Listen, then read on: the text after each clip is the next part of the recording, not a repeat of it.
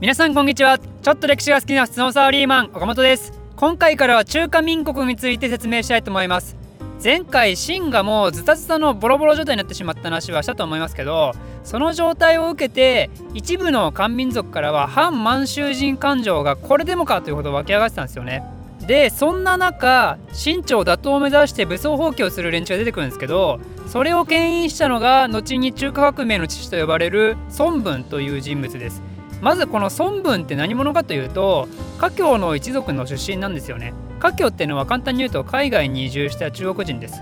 ちなみに三国時代の孫権の末裔なんていう話もあります。まあ真偽のほどは不明ですけど。でそんなわけなので生まれは中国の関東なんだけど孫文はまだ子供の時にハワイに移住してるんですよ。いいですよねハワイに移住って。夢ですよね日本人。で孫文はそのままハワイの大学で勉強してつまり西洋文化に若い時から触れてるんですよ中国人だけど。だけど19歳の時に中国に戻って医学を勉強してマカオで医者をやってたんですけどその時はもうシーンだいぶやばい状態で俺が治すべきなのは人ではなく国だっていうなんかめちゃくちゃかっこいいことを言って革命家になったわけですよ。実は革命家になる前はどうやら清朝立て直し案を訴えたらしいんですけどね。まそれが当然ですけど秦から却下されたんでじゃあ俺が清朝ぶっ潰してちゃんとした国に作ってやるよってことで革命に乗り出したみたいです。彼はハワイに戻って甲虫会という革命団体を作ります。だけど甲虫会って全然小さい団体でメンバーは孫文の生まれた地元の関東出身か華僑のみだったんですよね。そんなのが武装起きたところでさすがにダメダメなシーンといえでも難しいでしょ。ということで最初は失敗して日本に亡命したりしてなんやかんやあるんですけど最終的には同じような革命思想に燃えた他のグループたちと合体して中国同盟会っていうのを作るんですよ。でそのリーダーになったのが孫文。ちなみに中国同盟会が結成されたのは東京です。孫文ってね日本に亡命したこともあって結構日本と関わりがあって彼若い時めっちゃイケメンなんですよね。でね奥さんが一応中国にいたんですけど日本人女性とも結婚してるんですよ。日本人女性と結婚して挙句にはこれまた別の日本人愛人まで作っちゃうんですよね。清朝の腐敗を嘆いて革命家となった孫文なわけなんですけど孫文の息子も 孫文の息子もまた日本で革命家として大暴れしたということですよ。まあそんなどうでもいい話は置いといて中国同盟会及び孫文の革命理念は民族独立民権伸長民政安定からなる三民主義というやつなんですけどこれはちょっと抽象的すぎたんでそれを具体的に補うものとして四大綱領というのを同時に掲げました。なんか小難しいですよね。3とか4とか理念とかそれを補うとか。まあ三民主義が企業スローガンで四大綱領が中長期戦略みたいなもんですよ。でその三民主義と四大綱領の中身は煩わしいのであんまり細かく触れませんけど簡単に言うと孫文は満州人ぶっ飛ばして漢民族のための国家を作ってそして民主共和制国家を作りましょうっていうのを言ってたんですよ。つまりもう皇帝なんて制度を廃止して民衆が政治を回していく国家を作りましょうってことです。これは完全に西洋の近代的思想ですよね。海外で育った孫文ならではの思想なわけですよ。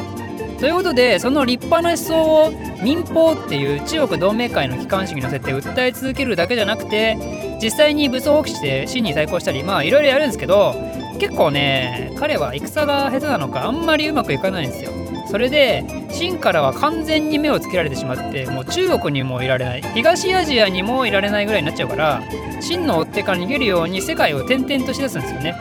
そして運命の1911年清朝が倒れることになる辛亥革命が起こるんですけどそのきっかけは清朝政府が国内の基幹鉄道を国有化してそれを担保に列強からお金を借りると言い出したことなんですよ。そんなことすると最悪その国内で大事な鉄道もそのまま外国に取られてやばいことになりかねないですよね。まあちょっと考えてもらえば分かりますけど東海道新幹線が中国のものになったらやばいでしょ日本の中心交通が抑えられてそこを中国政府が好きなように軍隊輸送とかしだしたらだいぶやばいでしょということなんでそれに対して民衆が反発してでまたそれを抑えるように命じられた軍人たちも反発するっていう武将放棄というものが起きます。これがきっかけで反新王朝の動きが膨れ上がってで最終的に辛亥革命に発展してったんですよね。でその武将放棄が起きた時って実は孫文って中国にいなくてアメリカにいたんですよね。え？武将で武装放棄？しかも今度はいい感じなの？マジ行くわ！ってことで中国に急いで帰国してちゃっかり革命グループまとめて臨時大総統っていうリーダー的ポジションについちゃうんですよ。それで孫文は首都を南京として中華民国の成立を宣言することになるんですよね。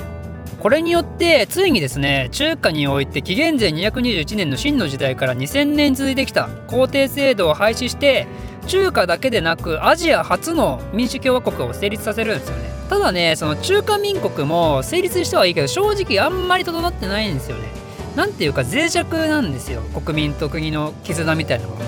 どういうことかというと孫文のそもそもの思想って漢民族のための国家だったじゃないですか。でも秦の時代って5つの民族が1つの国にいましたよね。漢民族の他に満州モンゴルチベットウイグルがいるわけですよ。そんな彼らを無視した国家なんてこの時代の中国では強くならないでしょ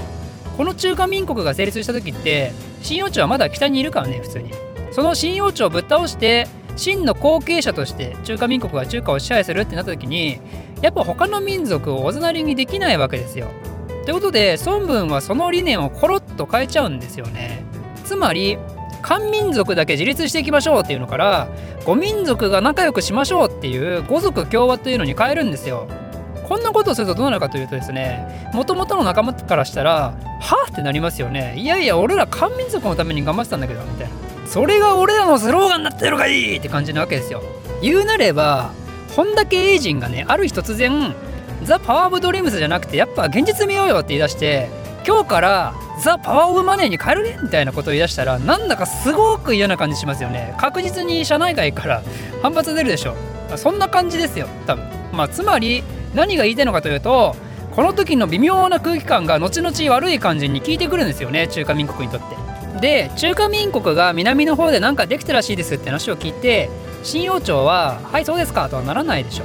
だから中華民国はぶっ潰そうとするわけなんですけどそこで白羽の矢が立ったのが軍人で新王朝最大の影響力を持ちた遠征街です。前回も出てきたやつです。で遠征街は政府に対しては OK 潰してくれって言うんですけど以前も言ったみたいにやっぱ彼はくせ者なんですよね。彼は部下に鎮圧に向かわせつつも自分は戦場に出向かないで何したかというと孫文と交渉してるんですよ。俺が中華民国のリーダーになっていいならこのまま秦ぶっ倒してやるよっつって。でそれを聞いた孫文嫌ですよね普通に。なんでせっかく俺が昔から何度も反乱を起こして失敗して秦から殺されそうになりながらも海外を転々として生き延びてここに来てようやく形になれたのになんでこんな男にそれをそのまま渡せねばならんだっつって。だけどそうは言っても孫文も遠征外に対抗できる力はないんですよね。なぜならさっき言ったように中華民国は遠征外に対して一致団結して対抗できるような感じではなかったからね。なのでこれによって中華民国はまんまと遠征外によって乗っ取られてそのまま遠征外は清朝をぶっ倒してだけど首都を、えー、南京から自分の地場である北京に移して独裁力をやっぱ高めていくんですよ。ということで孫文は今度は遠征外に対抗するために中華民国内で国民党という反遠征外組織をまた作るんですけどだけど遠征外もそれを武力で弾圧するんですよ。そして自分の命が危ないってことで孫文はまた日本に亡命してまた日本で革命団体作るんですよ。今度は中華革命党って言うんですけどなんかデジャブかこれっていう。革命軍作って失敗してでもなんとか成功したと思ったら国そのまま乗っ取られてまた反乱を起こしてまた鎮圧されてっていう。孫文の人生ドン引きするぐらい大変ですよね。さすが革命の父と呼ばれるだけはありますよ。そんなわけで秦が滅んだ後も中華の混乱はまだまだとどまることを知らないわけなんですけど孫文遠征街そして中華民国はこの後どうなってしまうのかというところについてはまた次回以降説明したいと思います。この動画を少しでも面白いためになると思っていただいた方はいいねとチャンネル登録のほどよろしくお願いします。ではまた。